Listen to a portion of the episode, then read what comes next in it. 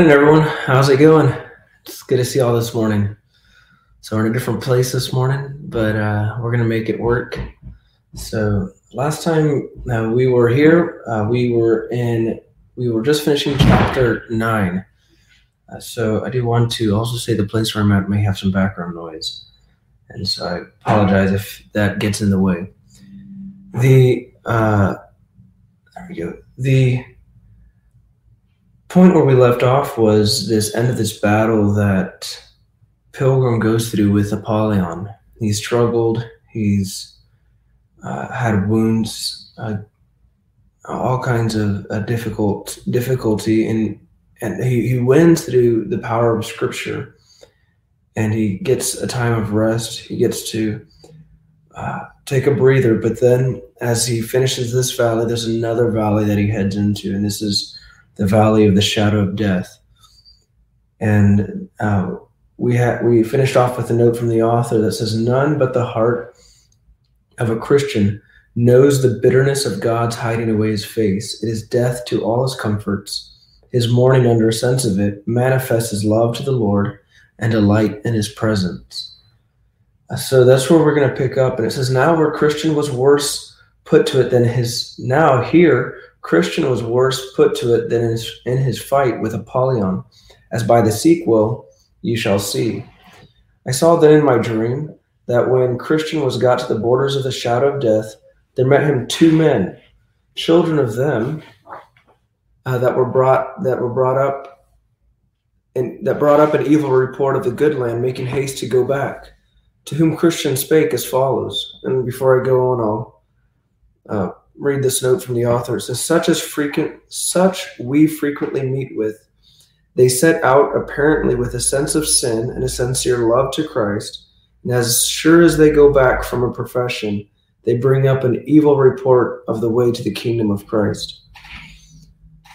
And uh, this is a, a, picture of those people that were found in the uh, that were found in the um, with the Israelites when they went to the Promised Land and uh, we have another reference to Numbers chapter 13, verse 32. I'll pull that up here. Numbers 13 and verse 32. So, for those of you who don't know, I'm going through the Pilgrim's Progress. We just started chapter 10. If you're following along in um, the book that I'm going through, we're in page 68 of, looks like at least a few hundred pages. But uh, one of the things that I'm loving about going through this edition of Pilgrim's Progress specifically is the fact that it has the author's notes as well as the scriptural references. So many times you you'll uh, you won't be getting that uh, from many of the editions of the Pilgrim's Progress that you uh, do read.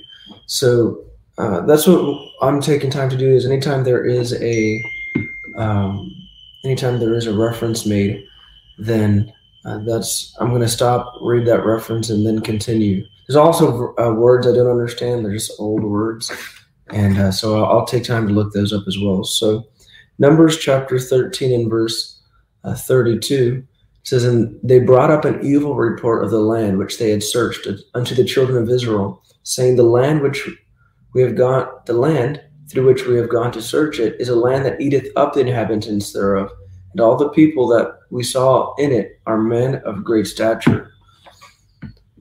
And and the author points out these this is a picture of, of people who have a profession, they claim to love Christ, they go out with a sense of their sin, uh, with a repentant attitude, um, and, a, and a real sincere love for Christ, but then as soon as things get hard, they turn around and say, No, that that's not that's not the way that and they bring an evil um, report of the place that they're going.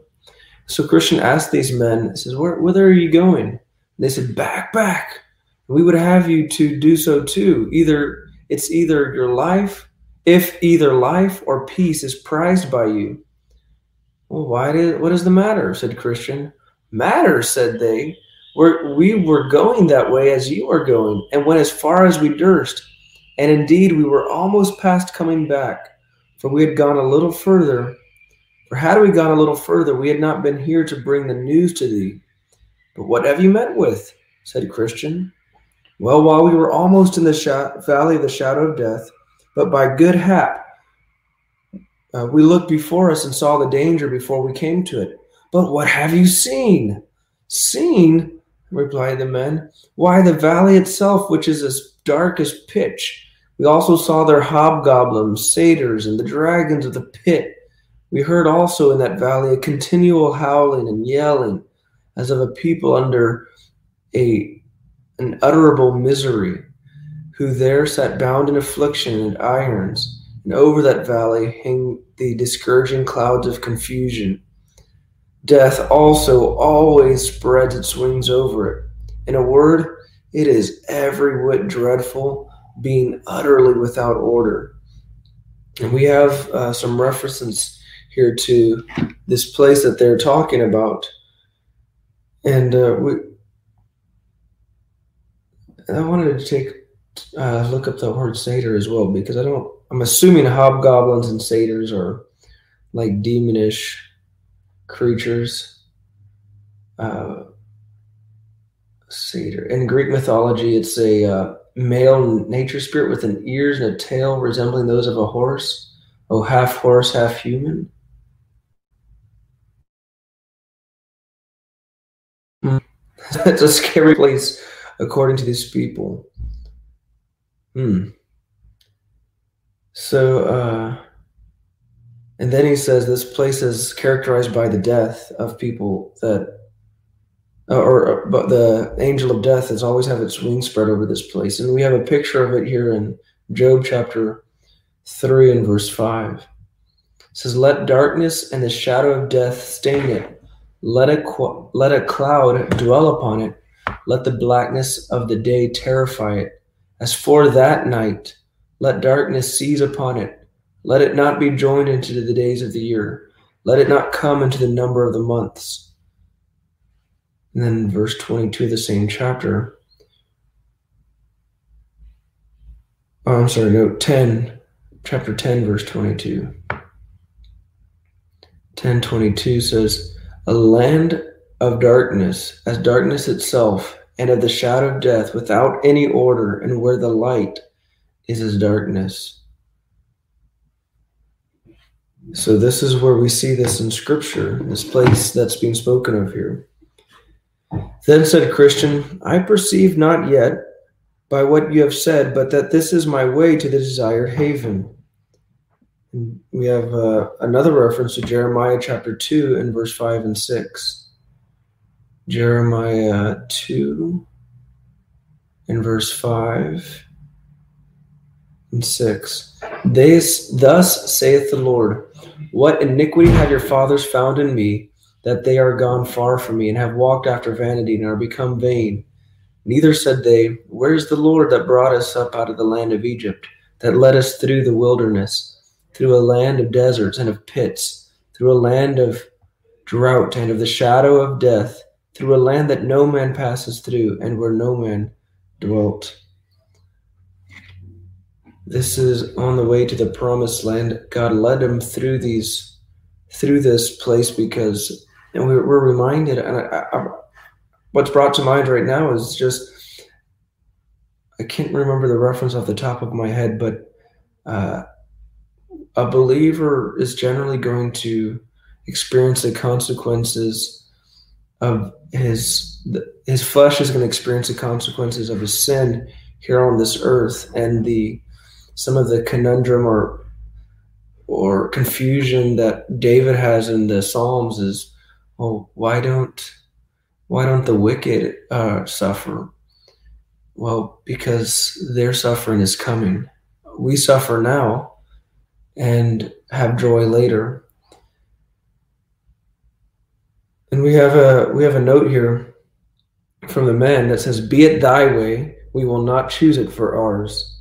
We have a note here. He's from the author. He says, "See what it is when men are left to will and choose for themselves; they prefer their own ways, though it be to destruction. Their wills are averse to God's, and they choose death in the error of their life." But the faithful soul is under the reign of grace, and he chooses to obey the will of God and to walk in the ways of God. though they are not pleasing to flesh and blood. Hence, true faith is tried, and a mere empty profession is made manifest. And uh, this is this is a the, what I love about this is I'm, I'm reading through another book um, that's that's included in in this um, edition here. It's called the Barren Fig Tree, and he speaks about the danger of a of a of the barren fig tree and a person who merely professes to believe but does not show the fruit uh, of, a, of a true believer. And and for those, uh, just to develop that idea very quickly, and then I'm going to go ahead and uh, let this one be a shorter one. Um, but uh, the, this these tests, these trials of faith that we find throughout Scripture, and as as we see uh, taught here uh, through through these um, through these stories, are really a test of our faith. It's not and, it's not that when we go through these things victoriously that we made it through because of or, or because we made it through that that means we're saved uh, or that we're truly a believer we make it through these things because we have faith and true faith is exposed or a lack of faith is exposed uh, through these trials and if you I know uh, for me, the, the question is, um, as as I as I see these different uh, different scenarios, uh, trials, tribulations being pictured here in Christian's life. I mean, these were before he before he was saved by grace, and then now after he's saved by grace. The the outcome was always the same. He had his faith in Christ. Now he's being tried, and because he is a, a, a true man of faith, he his actions show that because he's living under the reign of grace and he chooses to obey the will of God. This isn't this isn't the um, the normal or natural thing to do, but it's what a man does when he's when his life has been changed. And he, again, I love how he puts it: living under the reign of grace. Uh, hopefully tomorrow I'll be able to catch you back in the studio, so things will be better. But uh, things to consider this morning that as we're on the way, um, and and potentially even going into a harder time in our life, we might meet people along the way who who saw the hard times and just gave up. Uh, they might we might cross paths with with a with people who profess to believe but never made it through the trials or lost their faith before they ever got uh, through the trials and and expose themselves as uh, as unbelievers. Uh, we just need to be aware of that and and know that the valley of the shadow of death, this this place that God has to lead us through, is a place that He it, there's a purpose for it, and hopefully right the the the desire is lord if if i am faking it if my faith is feigned then show that to me. May this trial if you're not finding fruit may this trial this this time of um of hardship be something that does your work in my life to where I begin to bear fruit. And if I am bearing fruit, may this hard time cause me to bear more fruit. Uh, and we should always be willing, as the disciples um, said when Christ questioned or told them, He said, Someone here is going to deny me. They didn't look at each other and say, Was it him? Is it him? They asked, Is it I? Is it I? And the the answer is yes. They could have all answered yes we've all when we could we can all answer yes to that question. We've all betrayed him. We've we've all denied the the name of Christ. But moving forward, may today be a day that we we hold fast uh, to our profession.